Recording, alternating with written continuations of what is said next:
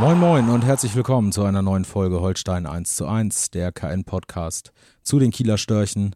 Wir wollen auch in dieser Woche wieder darüber sprechen, was bei Holstein Kiel wichtig ist. Mein Name ist Niklas Schomburg, Holstein-Reporter der KN und mir gegenüber wie immer Holstein-Experte Andreas Geidel. Opa, ich grüße dich. Moin Moin Niklas. Nach dem nächsten Sieg der KSV, yes. 2:1 am vergangenen Sonnabend gegen den SC Paderborn. Gegen den von uns hoch gehandelten SC Paderborn. Das trifft bisher noch nicht so zu. Wir messen uns ja an unseren eigenen Aussagen, aber die Saison ist ja noch jung. Gleiches gilt für Holstein. Trotzdem, vier Spiele aus fünf Siegen. Ja, das wär was. 4 Siege aus 5 Spielen. Zwischenzeitlich an der Tabellenführung gewesen, bis der HSV dann am Sonntag zurückgeschlagen hat gegen Hansa Rostock. Das lässt sich alles gut an weiterhin, ne? Ja, das auf jeden Fall und man muss das Ganze natürlich etwas relativieren, was jetzt mit Blick auf den SC Paderborn, denn tatsächlich war der SC Paderborn in den ersten 25, 30 Minuten exzeptionell der Anfangsphase mit dem Pfostenschuss von Shuto Machino die deutlich bessere Mannschaft, und man muss auch ganz klar sagen, wenn man die beiden Spiele zum Beispiel auf Schalke und jetzt gegen Paderborn zu Hause vergleicht, ist Paderborn natürlich taktisch wesentlich flexibler und wesentlich schwerer ausrechenbar, was auch die Holstein-Defensive von uns zu Recht in den vergangenen Wochen so gut hochgelobt vor große Probleme gestellt hat. Der gegnerische Trainer Kwasniok hat danach dem Spiel auch zu Recht gesagt, also für ihn ist es im Moment ein kleines Rätsel, weil das ist nicht das erste Mal, dass dann auf einmal die Leistung und die Performance bei den Ostwestfalen ein bisschen abbricht. Sehr häufig eben, wenn sie ein Gegentor fangen und dann stürzen bei denen so ein bisschen die Systeme zusammen. Das ist ein Rätsel, was er offensichtlich auch noch nicht so ganz gelöst hat, sonst sehen die Ergebnisse wahrscheinlich anders aus. Ob Paderborn jetzt tatsächlich dann konstant irgendwann mal zur Leistung findet und im oberen Tabellendrittel mitspielt, das weiß natürlich niemand. Aber so ganz aus der Welt oder aus der Luft gegriffen ist die Einschätzung nicht, dass sie schon zu der gehobenen Klientel in der zweiten Liga zählen. Ja, ne? Das hat man schon gesehen, ne? Auch wie der Ball dann da teilweise zirkuliert und so, das ist schon vernünftig, wenn man sich dann vorstellt, dass ein Max Kruse irgendwann mal wieder richtig fit ist. Er war ja jetzt das erste Mal wieder dabei, nach seiner Muskelverletzung, ist dann eingewechselt worden. Man hatte so ein bisschen das Gefühl, auch wie er da so an der Außenlinie stand und so, bei 100% ist er auf jeden Fall noch nicht, also auch rein körperlich, weiß man nicht, aber also wirkte jetzt, böse Zungen würden vielleicht behaupten, er wirkte nicht ganz austrainiert, sagt man dann so, ist ja nach so einer Verletzung auch dann nicht untypisch, aber wenn man stelle sich mal vor, der ist jetzt in Topform wirklich, dann kann der dieser Mannschaft ja auf jeden Fall helfen. Und da kommt noch dazu, dass die Paderborner auch wirklich im Gegensatz zu Holstein beispielsweise mit Verletzungsproblemen zu kämpfen haben. Ne? Die Stürmer Leibherz, der auch das Führungstor für Paderborn geköpft hat, das ist schon ein ganz guter da vorne, und der war, ich glaube, 25, 28 Minuten oder 23 Minuten, weiß ich nicht mehr genau, wann er verletzt ausgewechselt werden musste. Das sind natürlich dann herbe Einschläge, die das aktuelle Aufgebot des Kaders gibt das bei den Ostwestfalen eben nicht her, dass man so einen Leistungsträger dann ad hoc 1:1 ersetzen kann. Bei Holstein sieht es im Moment anders aus, wenn man da mal einen Vergleich ziehen soll. Erstmal Verletzungspech, wir müssen jetzt 15 Mal auf Holz klopfen. Bislang sehr überschaubar, auch wenn mit Karl Johansson und Timo Becker natürlich 2 potenzielle Eckpfeiler über eine längere Strecke ausgefallen sind, beziehungsweise noch nicht zur Verfügung stehen, wie im Fall Johansson, der aber schon wieder individuell auf dem Platz trainiert hat. Da muss man mal sehen, wie lange das dauert, bis er dann nach seiner Meniskus-OP wieder einsatzfähig ist. Aber es ließ sich eben gut durch die anderen Spieler ergänzen oder kompensieren. Und das ist natürlich ein Riesenfaustpfand, wenn du so eine Qualität in der Breite des Kaders hast und so eine Qualität auf der Einwechselbank hast. Da bist du schon mal in dieser Liga zumindest schön weit vorne. Ja, auch jetzt Fynn Porath, finde ich, ist ein hervorragendes Beispiel. Ne? Also Jonas Sterne hatte sich da offensichtlich ein bisschen festgefiel. Ja. Fällt jetzt auch, fiel dann auch kurzfristig ja aus vor dem Spiel auf Schalke. Jetzt wieder nicht. Porath als rechter Schienenspieler, jetzt auch nicht unbedingt die Position, die man sofort mit ihm in Verbindung bringt. Ja, eher zentraler beheimatet. Aber hat er gesagt, hat sich ein paar Tipps geholt bei Timo Becker. Wie haben wir letzte Woche schon drüber gesprochen, wie man da die Linie so rauf und runter pest. Und jetzt ja auch, also wir haben drüber gesprochen, vor dem zweiten Tor auf Schalke, da hervorragend mit der Grätsche das eingeleitet. Jetzt gegen Paderborn auch offensiv in Erscheinung getreten, ein, zwei Versuche gehabt. Da abgefälschte Flanke ist zum 1-1 geführt. Genau, ne? Die Vorlage, ich meine jetzt auch selbst, also den Torabschluss gesucht, mal da aus der Distanz, einmal ein bisschen verzogen, aber guter Versuch. Ja. Hat sich da wunderbar eingefügt, ne? Und da musst du als Holstein-Fan im Moment echt keine Schmerzen haben, wenn mal jemand ausfällt, dass da irgendwie wenn man sich das leisten kann, einen Timo Becker erstmal auf der Bank zu lassen, dann das ist schon mal ein Ausrufezeichen, sagen wir mal so. Aber wir müssen uns ehrlich machen, ne? Hat ja alles keinen Sinn, ne? Das ist ja toll, die Momentaufnahme und schön und es gibt überhaupt nichts Großartiges zu kritisieren. Man könnte jetzt sagen, gut, die Offensive performt noch nicht konstant, das Zusammenspiel läuft noch nicht immer reibungslos, ist in den Ansätzen sieht doch schon ganz toll aus, aber dann eben fehlt manchmal hier und da noch der Abschluss oder der letzte Pass oder die Entscheidungsfindung ist nicht ganz richtig in der Situation. Schwamm drüber.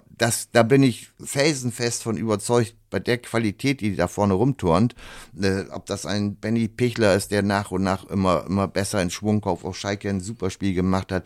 Jetzt hatte er gute Szenen, nicht ganz an die Form von Schalke angeknüpft, war aber auch ein ganz anderes Spiel, das muss man auch ganz klar sagen, von der strategischen Ausrichtung des Gegners her.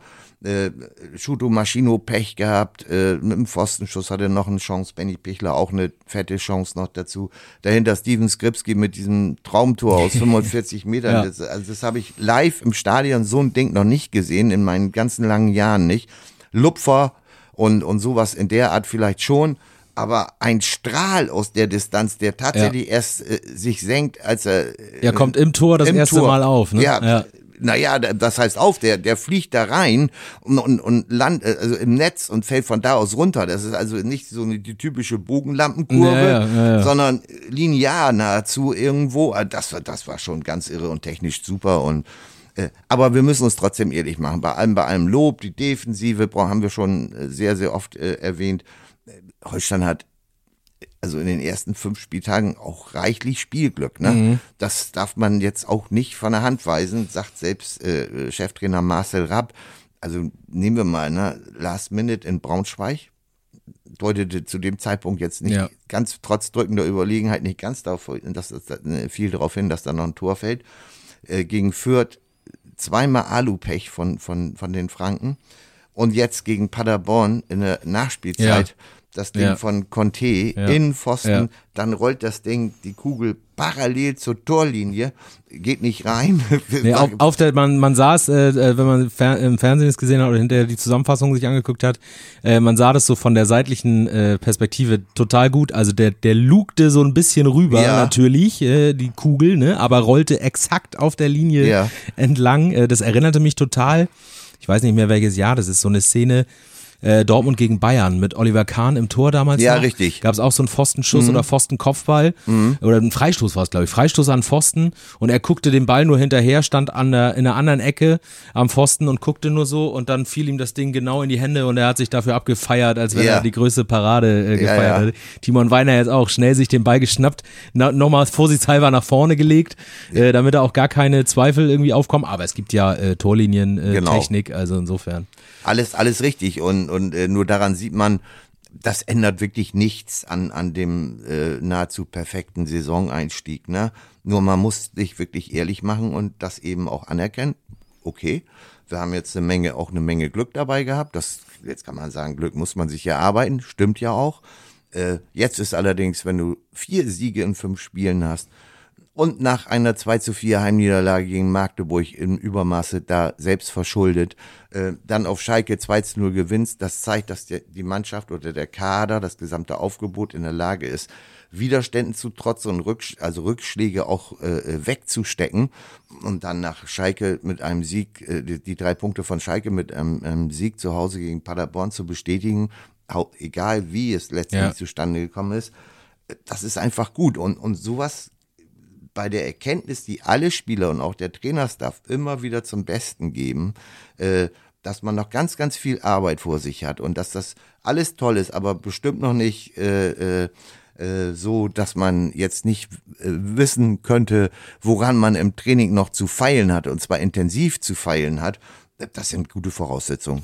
Und mit 4 Siegen stimmt, ja. Ist dein Kreuz so breit und die Brust so stark, da schmeißt dich so schnell nichts mehr um, ne? Also ja, du siehst es ja auch, die Ergebnisse lassen ja auch die Leistung in einem anderen Licht erscheinen. Also das ist ja einfach so. Wenn wir jetzt überlegen, es wäre jetzt ein 2:2 gegen Paderborn, es wäre vielleicht eine knappe Niederlage gegen Fürth gewesen. Die Leistung, bis auf die Szenen, die wir angesprochen haben, geht der Ball rein oder geht er an Pfosten, wäre ja identisch gewesen. Genau. Und man würde trotzdem ja ganz anders darüber sprechen. Man würde über die Situation anders sprechen, man würde vielleicht die Leistung an der einen oder anderen Stelle anders beurteilen, weil man sagt, ja, hat halt nicht gereicht, obwohl es ja eigentlich bis auf 2, 3 Schlüsselszenen genau das Gleiche ist. Ne? Mhm. Und das wird natürlich in der Mannschaft auch so sein.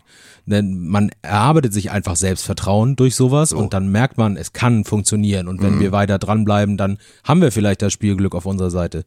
Und dann kann sich halt so ein Flow entwickeln, von dem wir immer gesprochen haben, da die Saison 21 war ja da das beste Beispiel für, wie schnell das gehen kann. Und insofern, das... Lukas Kwasniok, Paderborns Trainer, ist nach dem Spiel aus der Presse, also hat sich von der Pressekonferenz mit den Worten verabschiedet.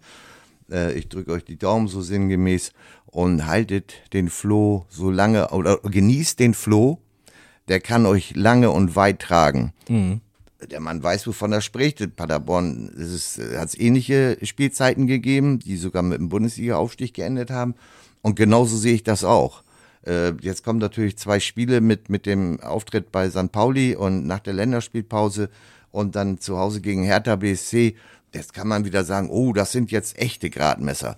Aber in der Tat ist das natürlich ein Bundesliga-Absteiger, der möglicherweise allmählich dann mit noch mehr Training und dem Kader, der sich jetzt dann so manifestiert hat in Berlin, das könnte schon ein erhebliches Kaliber sein.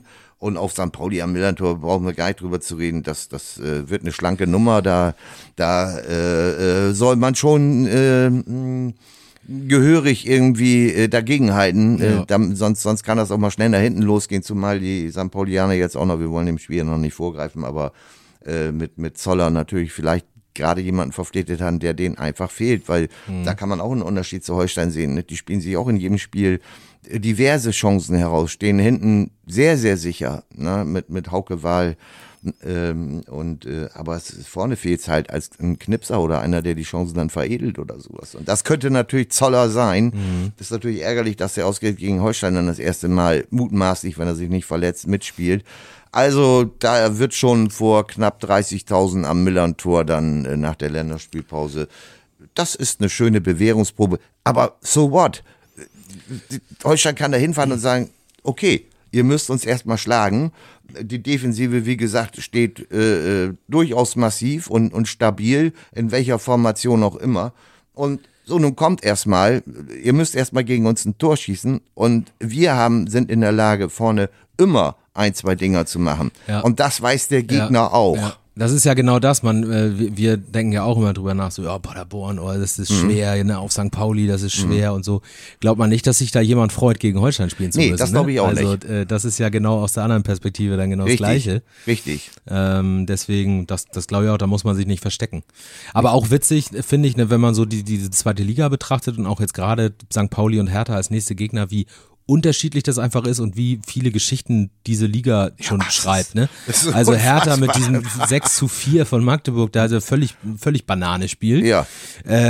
Also Scheibenschießen, weiß ich nicht, kann man alle möglichen Attribute für finden. Ne? Auf der anderen Seite St. Pauli, die 4,5 Spiele brauchen, überhaupt ein Tor zu erzielen. Vorher so, da sagte man auch, wie steht's bei St. Pauli eigentlich zur Halbzeit? Ach so, ja, wie immer 0-0. Mhm. Also das ist ja auch völlig gaga, wenn man auch überlegt, wie St. Pauli Rückrunde gespielt hat und wie effektiv die auch gespielt haben, und da funktioniert das überhaupt nicht im Moment. Ich habe die Zahlen von Pauli jetzt nicht im Kopf, aber ich mutmaße jetzt einfach mal, dass es eine ähnliche Geschichte ist wie bei Holstein, nur eben von den Ergebnissen dann mit etwas anderen Vorzeichen versehen. Denn wenn man sich die spielrelevanten Daten einmal betrachtet aus der Vorsaison und jetzt, du findest keine gravierenden Unterschiede. Laufleistung ist ein bisschen besser. Also was heißt, wenn man das als besser bezeichnet, die spulen mehr Kilometer ab im Schnitt, die Kieler. Ja. Ich weiß nicht, wie das jetzt bei St. Pauli ist, da habe ich mich noch nicht mit beschäftigt. Aber ansonsten Zweikämpfe, Zweikampfquote und so weiter und so weiter, da ist nicht viel Unterschied, ne? Luftduelle gewinnen sie viele. Das ist in dieser Liga auch ein nicht unerhebliches Fund, was du da rein, das hat auch was mit Körpergröße zu tun, das hat aber auch was mit Cleverness im Zweikampfverhalten zu tun, aber sonst Passquote, Torabschlüsse, also und das ist bei St. Pauli, schätze ich jetzt einfach mal ähnlich, es fehlt dann halt nur der Abschluss und es fehlt vielleicht dann auch das bereits erwähnte Spielglück. Ja. Und das hat Holstein im Moment und daraus ergeben sich bestimmte Konstellationen, die sehr, sehr nett weiterführen können. Und das ist halt ja, wie ich vorhin sagte, so mit die Leistung wird anders bewertet nach den Ergebnissen, ne? Das ist ja, spielt ja auch da rein. Da merkst du halt, wie viel tatsächlich der Faktor Gefühl irgendwie im Fußball immer noch eine Rolle spielt, ne? Mhm. Also das Gleiche war ganz bezeichnend, fand ich, beim übertragenden Sender Sky am Wochenende, wo so gesagt, ja, in Kiel, da ist ja schon so ein bisschen Euphorie und so. Ja, und, stimmt gar nicht. Und obwohl der Start, das sagte Marcel Rapp wohl auch im Vorwege, der Start nur ein Punkt besser war als zum selben Zeitpunkt in der vergangenen Saison. Ja. Das heißt, der Unterschied ist eigentlich gar nicht so da auf dem Zettel. Zumindest war er das nicht vor dem jetzigen Spiel. Und trotzdem ist hier so ein bisschen Euphorie entstanden. So, da habe ich nur für mich gedacht, ja klar, irgendwie macht diese Truppe auch mehr Spaß. Ja, ist so. Also das ist jetzt nichts gegen die Mannschaft des letzten Jahres, ne? Aber irgendwie ist da was, da man hat so das gewisse Etwas ist da, man sieht denen gerne zu, die Neuzugänge funktionieren hervorragend, jemand wie Machino löst einen kleinen Hype einfach aus. Neu, jung, spannend, ne? Genau, Tom Rothe, also was für ein Glücksgriff offensichtlich als Leihgabe. Da ist irgendwie so das gewisse Etwas und das kribbelt ein bisschen und das macht viel mehr Spaß als letzte Saison. Colin Kleine-Beke, diese Sensationsgeschichte brauchen wir nicht alle schon wieder auf. Aber es geht ja auch jede Woche weiter. Es ist ja nicht so, dass wir das jetzt erzählen und dann ist das so und dann hat man sich dran gewöhnt, sondern es geht irgendwie jede Woche weiter. Mhm. Auf dem Platz geht es jede Woche weiter und Tom Rothe erzielt jetzt sein erstes Tor in was für einer Abgezocktheit und was für einer technischen Brillanz, den da so flach aus spitzem Winkel, so halb mit dem Außenriss, wuchtig, platziert, als ob der seit 20 Jahren, das ist wie bei Colin Kleine-Beke, als ob der 20 Jahre Innenverteidiger ist, Tom Rothe, als ob der Stürmer ist seit eh und je. Also unfassbar. Mal, ganz davon abgesehen, was der für Wege macht und dass er auch mal ein oder zwei vernatzt an der Außenlinie und so, ne? Aber alleine diese Szene, wie abgebrüht man mit 18 sein kann, ne? Ja, das zeigt einfach die überragende technische Qualität, die er mitbringt. Die zeigt er ja auch bei seinen Flanken da, die da scharf angeschnitten in den gegnerischen Strafraum entweder flach oder hoch reinfliegen. Und das war, Tom Rothe war auch nach dem Spiel, also die Kieler Verantwortlichen hatten sich ja dazu entschlossen, also vor allem in Person von Cheftrainer Rapp, die Youngster erstmal nach den anfänglichen Erfolgen aus der medialen Schusslinie zu nehmen. Einige Kollegen konnten das nicht so nachvollziehen. Ich sag, ich kann es nachvollziehen. Ich fand es auch gut. Und genauso gut fand ich das jetzt am vergangenen Sonnabend, dass dann spontan entschieden wurde, so einen lassen wir jetzt einfach mal ran. Und das war dann natürlich naturgemäß Tom Rothe, der auch vorher schon vom Vereinsmikro gestanden hat, ein Video da gemacht hat für die Vereins-Homepage. Und so gab es natürlich auch keinen Grund mehr, ihn jetzt den Journalisten Fragen vorzuenthalten. Dann steht der da mit seinen etwas über 1,90. Blonde Haare, strahlend weiße Zähne, braun gebrannt, also mehr und lacht und strahlt und erzählt halt wie ein, natürlich kommt er aus Dortmund, natürlich ist er da gebrieft, natürlich hat er Champions League Erfahrung sogar schon. Trotzdem steht er da, ich will jetzt nicht sagen wie ein kleiner Junge, das wäre natürlich völliger Schwachsinn, aber relativ unverbraucht und jetzt auch nicht die bahnbrechenden Erkenntnisse, die er da uns da in den Blog oder ins Handy diktiert hat, aber der Nordisch by Nature, mehr ging gar nicht. Authentisch, ne? Ja, mehr Nordisch by Nature als gebürtige Rendsburger ging nicht. Der hätte auch ein Werbevideo für eine Surfabteilung machen können in der Szene und so weiter. Also ich fand's herrlich erfrischend. Und hoffentlich bewahren die Jungs sich da, die gerade die Jüngeren bewahren sich das ein bisschen, auch wenn vielleicht die Erfolge noch mehr werden sollten, um auch diese Sympathiewelle, auf der sie reiten, abseits des Platzes weiter durchziehen zu können. Ne? Ja. Ja. Es ist sexy, es ist also wirklich. Ja, genau, ja, so ist es. Es ist irgendwie was da, ne? Ja. Es ist irgendwie, ich habe neulich hier bei uns auf dem Asos Bremerplatz hier vor der Tür morgens, als ich zur Arbeit gegangen bin, dann liefen da Shuto Machino und Marko Ivezić zusammen durch die Stadt, ganz entspannt, bisschen gebummelt, ne, kurze Hose bei dem schönen Wetter.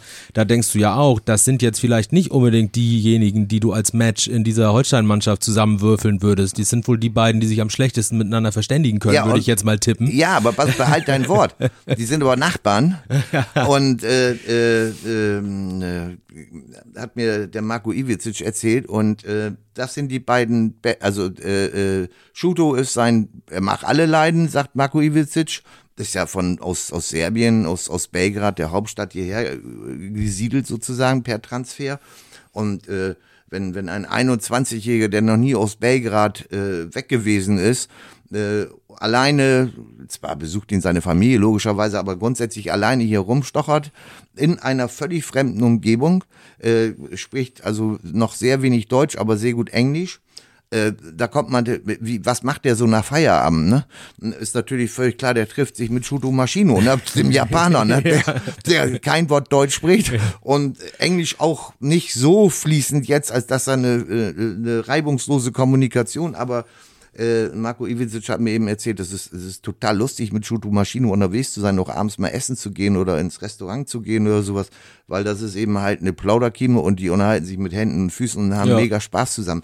Ja, auf die Idee, eine Japan-Serbien-Connection, da kommst du ja auch im ersten Moment nicht so drauf. Ne? Vor allem nicht in Kiel. Nee. Und diese Atmosphäre, die diese Burschen da abstrahlen, Machino ist auch erst 23, ne? Also das ist einfach, das macht einfach Spaß. Also was anderes kann man dazu nicht sagen. Und wenn sie jetzt irgendwann mal wieder verlieren, was ja sicherlich passieren wird, das nimmt denen ja keiner übel. Ne, das ist ja jetzt hier kein Kinderpoker, also es geht nicht um viel Geld und es geht um Punkte und man will natürlich auch den Fans was liefern und sich selbst natürlich auch und dem Verein gerecht werden, den Ansprüchen, die sie da haben, aber die Grundvoraussetzung und die Basis ist jetzt gelegt und das ist eigentlich der wichtigste Punkt bei diesen 12 Zählern auf dem Konto, dass nach diesem Mega-Umbruch mit 13 zu und 16 Abgängen, das hätte auch ganz anders ausgehen können. Ne? Das Risiko ist immens gewesen. Ne? Vielleicht dann nach 8, 9 Spieltagen, dass sich das dann erst das Puzzle sich zusammengeführt hätte. Ob dann aber die sportlich Verantwortlichen dann noch in Amt und Würden gewesen wären, das Waldemar Hugo. Ne? Also ich will jetzt nicht hier den großen Kritiker geben oder so, aber das ist natürlich klar, dass die Aufsichtsrat und Co. schon sehr genau hingeschaut haben, was passiert denn da jetzt eigentlich. Ne? Ja. Aber es zeigt auch die Arbeit von Marcel Rapp. Er hat im Trainingslager bereits seinen Kader zusammen gehabt. Da hat er auch sehr viel Wert drauf gelegt, nachvollziehbarerweise, weil das Trainingslager ist natürlich im Grunde die Basis für alle, für einen weiten Teil der Saison, der danach folgt. Die Teilarbeit findet im Training statt, im Alltagstraining. Aber die Basis wird meistens in diesen Trainingslagern gelegt. So, und wenn du da schon deinen Kader eigentlich bis auf Timo Becker, der dann verletzt war, zusammen hast und mit denen arbeiten kannst, der Kader, der den Marcel Rapp auch erstmals maßgeblich selbst mitbestimmen konnte, im Vergleich zu den Vorjahren, wo er in An- und Abführung und nicht negativ gemeint Altlasten natürlich moderieren musste, wie Hauke Wahl oder Fabian Rehse oder auch ein Finn Bartels und Simon Lorenz.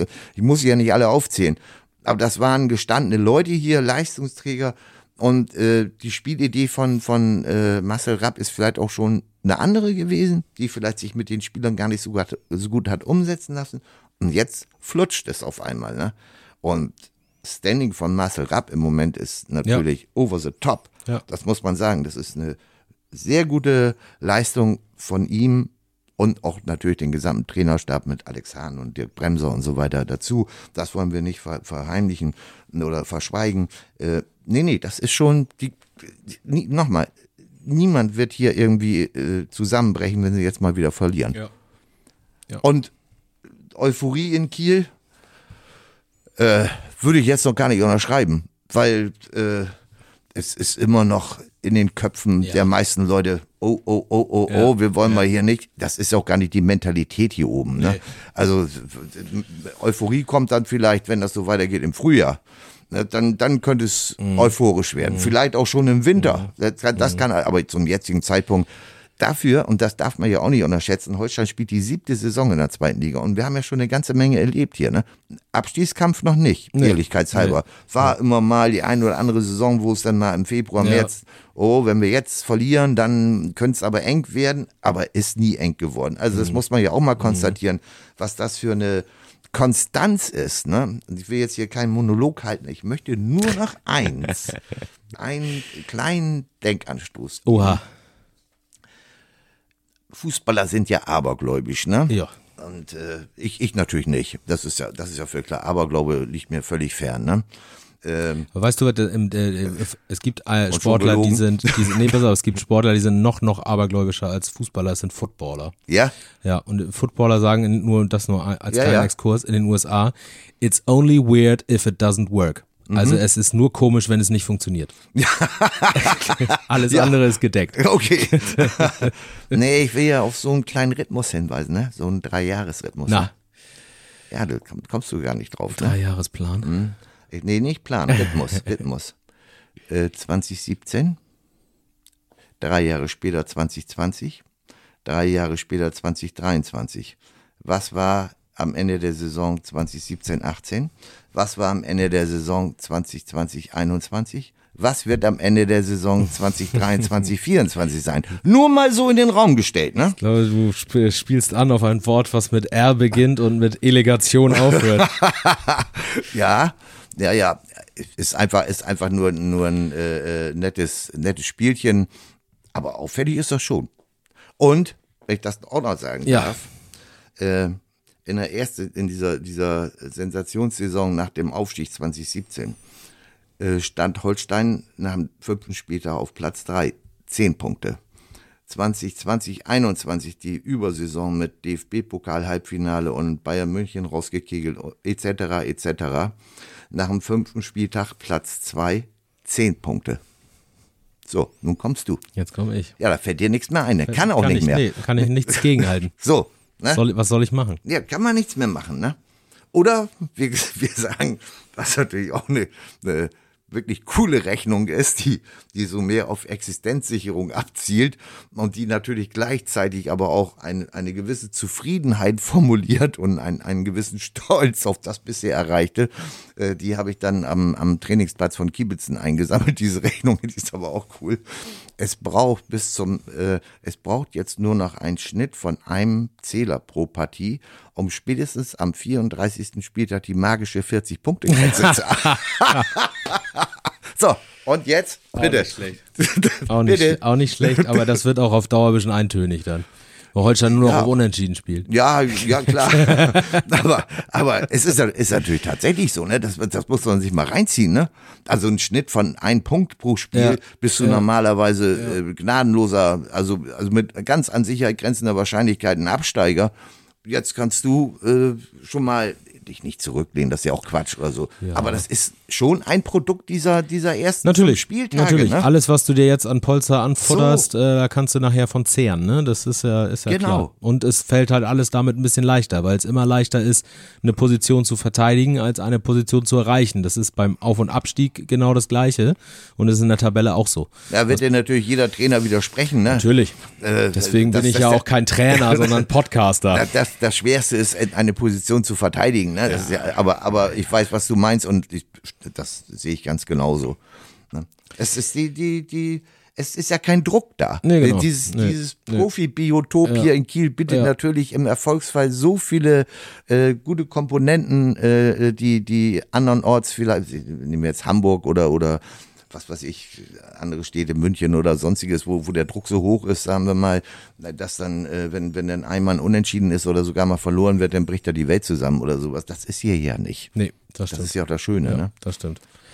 Ein paar Störgeräusche gibt es trotzdem. Wir wollten nur einen Satz dazu verlieren vielleicht. Der Streit zwischen der aktiven Fanszene und der Vereinsführung hat ein neues Level erreicht, würde ich mal so sagen. Die ungeliebte Werbebande, die wir ja schon häufiger auch thematisiert haben, wurde gleich zu Spiel oder kurz nach Spielbeginn, ja, wie soll man es sagen, zerstört vielleicht nicht, aber ramponiert und mutwillig wurde Schaden verursacht, wurden Kabel rausgerissen und so weiter. Also aus meiner Sicht, wir haben den Streit ja schon thematisiert, wir haben ja auch, auf Kahn Online findet ihr es alles, auch was jetzt der Verein noch dazu sagt. Ich möchte dazu nur sagen, Leute, absolutes Eigentor. Man kann sich streiten und man kann sich auch heftig streiten mit harten Bandagen, aber wenn es dann um Sachbeschädigung und ja auch ein Ordner, der verletzt worden ist, irgendwie geht gar nicht. Lasst die Scheiße nach und man muss auch sagen, es ist ja für die eigene Verhandlungsposition auch irgendwie dämlich. Das ist mein 2 Cents dazu. Weiß nicht, ob du da noch was zu sagen willst, aber. Ja, damit ist ja alles gesagt, ja. Ne? Also es wird ja niemand dienstverpflichtet, dahin zu gehen zum Spiel. Auch die Ultras nicht oder wie auch immer die Fangruppierung sich selber bezeichnen möchte, die an der Westtribüne da im inneren Block steht.